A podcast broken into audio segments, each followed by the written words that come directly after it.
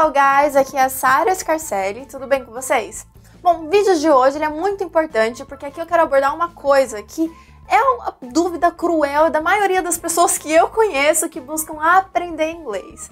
É que assim, existe algumas coisas que a gente acaba fazendo quando a gente estuda inglês que acaba piorando, que acaba jogando contra os seus estudos ao invés de te ajudar. Sabia disso? Sabia que às vezes tem coisas que você pode fazer que podem piorar o seu aprendizado em inglês?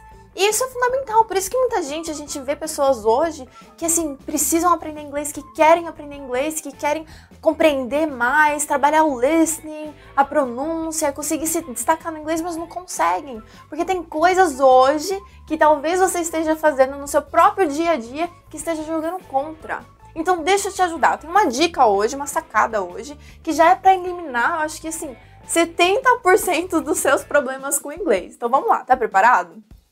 É o seguinte, primeira coisa que você tem que fazer nesse exato momento é para de estudar gramática. E eu sei que tem gente que vai, não, mas Sara, como assim parar de estudar gramática? Mas gramática é tudo, gramática é base do idioma, mas como assim?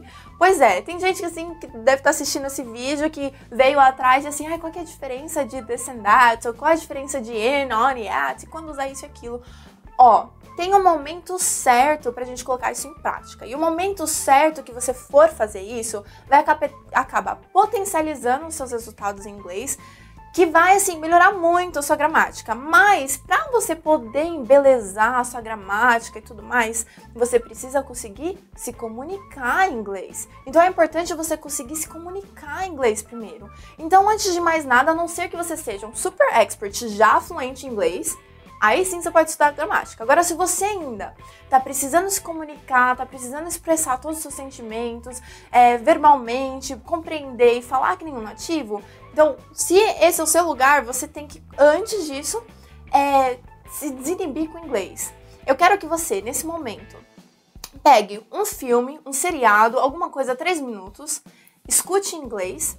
Eu quero que você fale aquilo que você entendeu em inglês com suas próprias palavras como se fosse um trabalho de faculdade.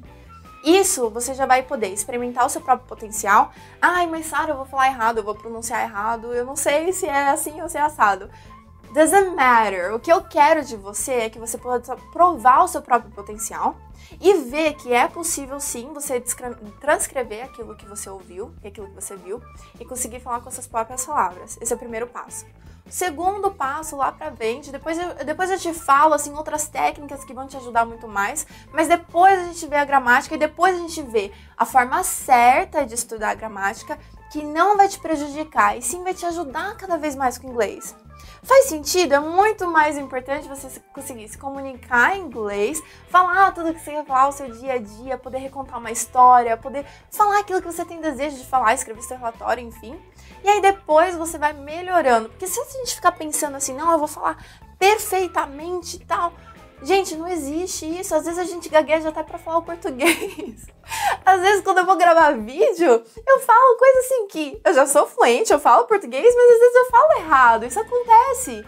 Então, assim, primeiro, se acostume a se comunicar em inglês. Combinado? Então já tem essa lição de casa, essa tarefa para você. Você sair, assistir alguma coisa, três minutos. Pode ser esse vídeo mesmo.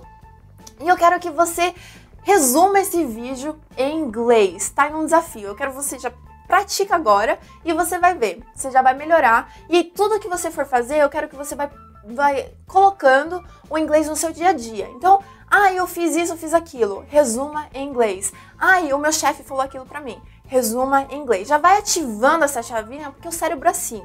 Quanto mais você tem contato com o idioma, mais rápido ele fica, mais fácil a assimilação. Inclusive, é um dos grandes segredos de como pensar em inglês. Mas isso eu vou deixar para um conteúdo para outro vídeo, porque senão eu vou ficar bastante tempo aqui. Mas é uma dica que vai ajudar bastante. Então, em algum lugar aqui, eu não sei se eu deixo uma imagem, eu não sei se eu ponho na descrição, depois eu vou ver direitinho o que fazer.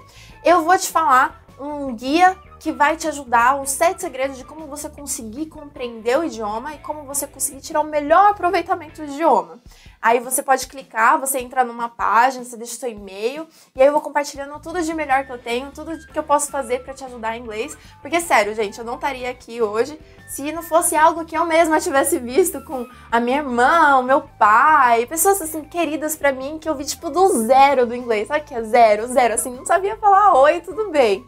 E hoje já consegue se comunicar, conversar. É realmente muito impressionante. Então, assim, se você é, clicar aqui embaixo e tudo mais, você vai conseguir é, descobrir quais são os segredos que essas pessoas conseguiram aplicar na vida deles hoje e hoje já conseguem estar no novo patamar no inglês. Então eu quero te ajudar a chegar lá também.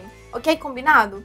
Bom, clica aqui, comenta, dá um like e vai me falando o que você achou e não esqueça de resumir isso daqui em inglês. Let's practice. Quero ver só. Alright? I'll see you soon. Bye, guys!